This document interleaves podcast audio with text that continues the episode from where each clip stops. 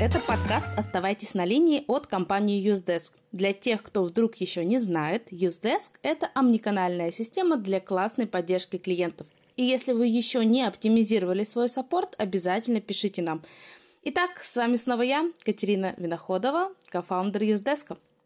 Давненько я не произносила этих слов, и надеюсь, что вы скучали, потому что обещаю вам, теперь у нас впереди с вами целый сезон – мы делали несколько попыток вернуться осенью, но наконец-то нашли вдохновение и возвращаемся к вам, чтобы рассказать, как создавать лучшую поддержку клиентов, разбирать чужие косяки и хорошие примеры и раздавать свои неимоверно ценные советы. Слушайте нас на всех удобных подкастерских платформах, пишите комментарии под постами в соцсетях и ставьте оценки, чтобы новым слушателям было легче нас найти. Итак, первый выпуск седьмого сезона. Это наша вам Валентинка. Сегодня же 14 февраля. И вот мы со всей нашей любовью начинаем вещание. Выпуск сегодня будет коротенький, предваряющий вебинар, который состоится уже послезавтра, 16 февраля. И вебинар у нас будет на тему как поженить свой саппорт с первой линии поддержки на аутсорсе. Так что мы сегодня прям в тему. Итак, небольшая затравочка сегодня. Я расскажу о том, что сама знаю о нюансах аутсорсного саппорта.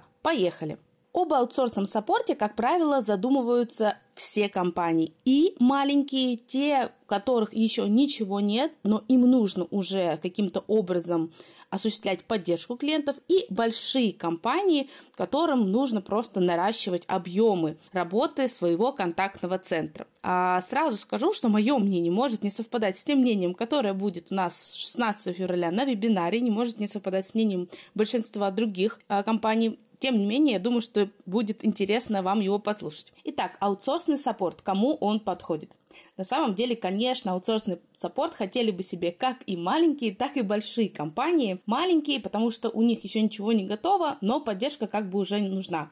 А большим компаниям нужно аутсорсить объемы своих работ и наращивать объем поддержки. С одной стороны, аутсорс помогает управлять тем самым большим объемом работы, который сложно организовать внутри, с другой стороны, аутсорсный саппорт является лакмусовой бумажкой для тех процессов, которые уже выстроены в твоей собственной поддержке. Проверка, насколько они способны к жизни вне ее. Если поддержка у вас держится только на вау-эффекте, на продвинутых сотрудников, которых вы серьезно обучали, у которых есть наставники. Эти сотрудники супер эмпатичные, они могут работать без скриптов, поддерживать индивидуальный подход. Такую поддержку отдать на аутсорс очень сложно. В аутсорсе, потому что вы услышите вместо вашей няшной поддержки только «Здравствуйте, меня зовут Катерина, чем я могу вам помочь?» И все розовые пони вау-эффекта вашей поддержки на аутсорс не будут экстраполироваться, потому что нет четких процессов. И именно поэтому аутсорс – это проверка именно того, насколько твоя поддержка классная,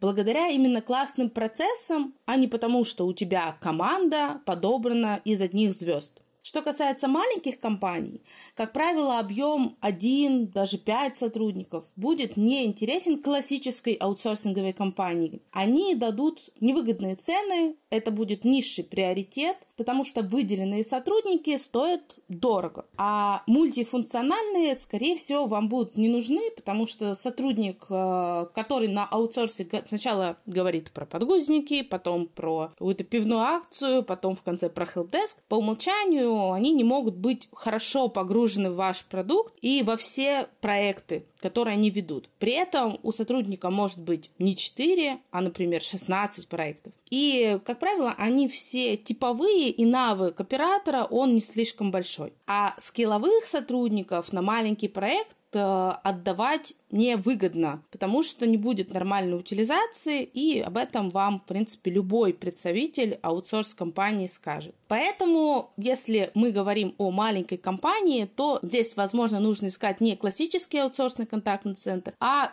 тоже какие-то маленькие компании, которые предоставляют возможность э, отдать операторов на небольшую нагрузку. Да, такие сейчас уже тоже появляются.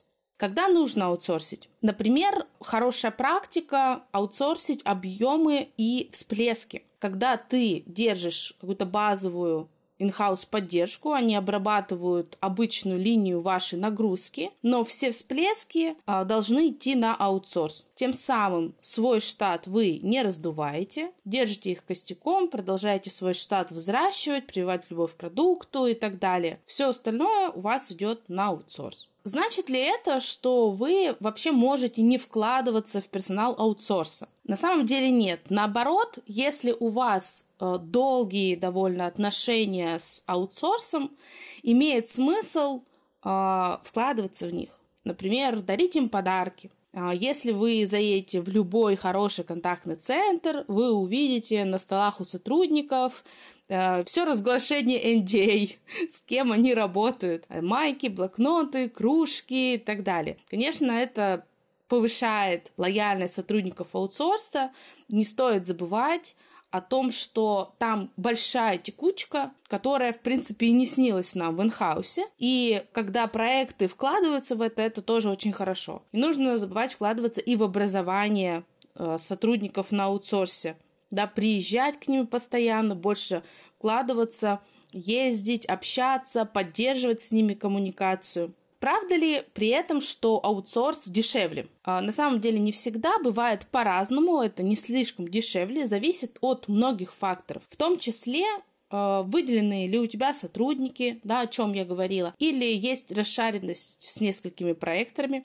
Кстати, э, есть э, хорошая практика, когда можно договориться условно с какой-то близкой тебе компанией, что вы шарите операторов на площадке. И это уже для вас будет более выгодно. Почему я бы не советовала маленьким компаниям отдавать э, поддержку на аутсорс? Потому что они, как правило, сами не знают, что хотят от поддержки, и все эксперименты проще делать внутри. А вот уже на аутсорс выводить хорошие процессы и скрипты. Причем скрипты не только так скажем, говорильные, но и процессные. Да, там клиент спросил про красную кнопку, мы открываем такой-то раздел, связанный с красной кнопкой, отправляем вопрос э, туда-то и так далее. А не так, что есть э, там условно какой-то Notion, где черт ногу сломит, информацию о каком-то вопросе знает условная Таня, потому что она разбирала когда-то такой кейс. Надо понимать, что у аутсорса значительно меньше ресурсов. Часто это даже связано с какими-то техническими ограничениями. Они не всегда могут быть в вашем контуре, у них не всегда будет возможность общаться с вашими внутренними сотрудниками. Скорее всего, в каких-то случаях вы вообще и сами не захотите им какие-то доступы давать. Поэтому знать аутсорс должен больше, ну, соответственно, в них и вкладываться в образование нужно больше. Ну и, конечно, если все получится, если любовь случится, есть классные примеры работы аутсор- с аутсорс-командами, когда ты звонишь, пишешь, действительно не понимаешь, что это внутренняя команда или же какой-то проект или даже, может быть, несколько проектов, которые работают на компанию. Итак, основные моменты, которые я хотел бы резюмировать. Аутсорс – это для больших компаний, это проверка крутости твоих процессов в поддержке. И обязательно в аутсорс тоже нужно вкладываться еще больше, чем во внутренних сотрудников, в том числе с точки зрения лояльности к вашему бренду или продукту. На этом лично от меня все, но 16 числа мы еще поговорим с настоящим экспертом по работе с аутсорсом Артуром Сиверс – руководитель клиентского сервиса и технической поддержки пользователей в дочерней IT-компании от Техно Николь. Как раз он и поделится с нами тем, как же поженить собственный саппорт с первой линии поддержки на аутсорсе. О чем мы поговорим. Артур расскажет практические кейсы автоматизации обработки обращений. Поговорим про экосистему в мире саппорта. Как устроена моментальная эскалация обращений от клиентского сервиса в отдел продаж как с функционалом UseDesk создать эффективный, качественный саппорт с минимальными затратами. Так что обязательно приходите, будет интересно. Встретимся с вами в онлайне 16 февраля в 16.00. Очень легко запомнить. А мы теперь в своем стандартном графике. Следующий выпуск ровно через две недели, также во вторник, 28 февраля. Пока-пока.